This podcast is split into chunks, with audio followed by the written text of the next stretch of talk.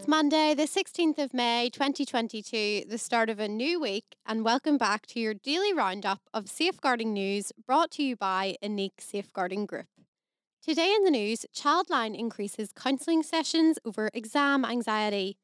Children's activity levels have not recovered after end of restrictions, and more. The Independent has reported this morning that Childline reports the number of counselling sessions over exam anxiety has almost doubled in seven months. More than 200 sessions about exam worries took place in March 2022, nearly double the number of sessions in September 2021. 1,734 counselling sessions in 2021 to 22 were delivered by Childline practitioners to pupils worried about exams and revision. This represents a 62% rise from the previous year. You can read the full story on this on the Independent's website. Some news from Engadget this morning. Following Saturday's mass shooting in Buffalo, online platforms are seemingly struggling to prevent versions of the gunman's livestream from spreading.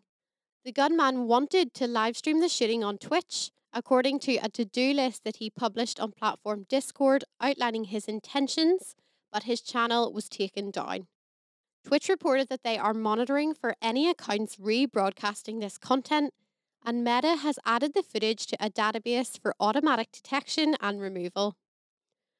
Some re uploads of the shooting included a link of a screen recording which received 43,000 interactions and a post on Facebook linking to the video that was viewed more than 1.8 million times.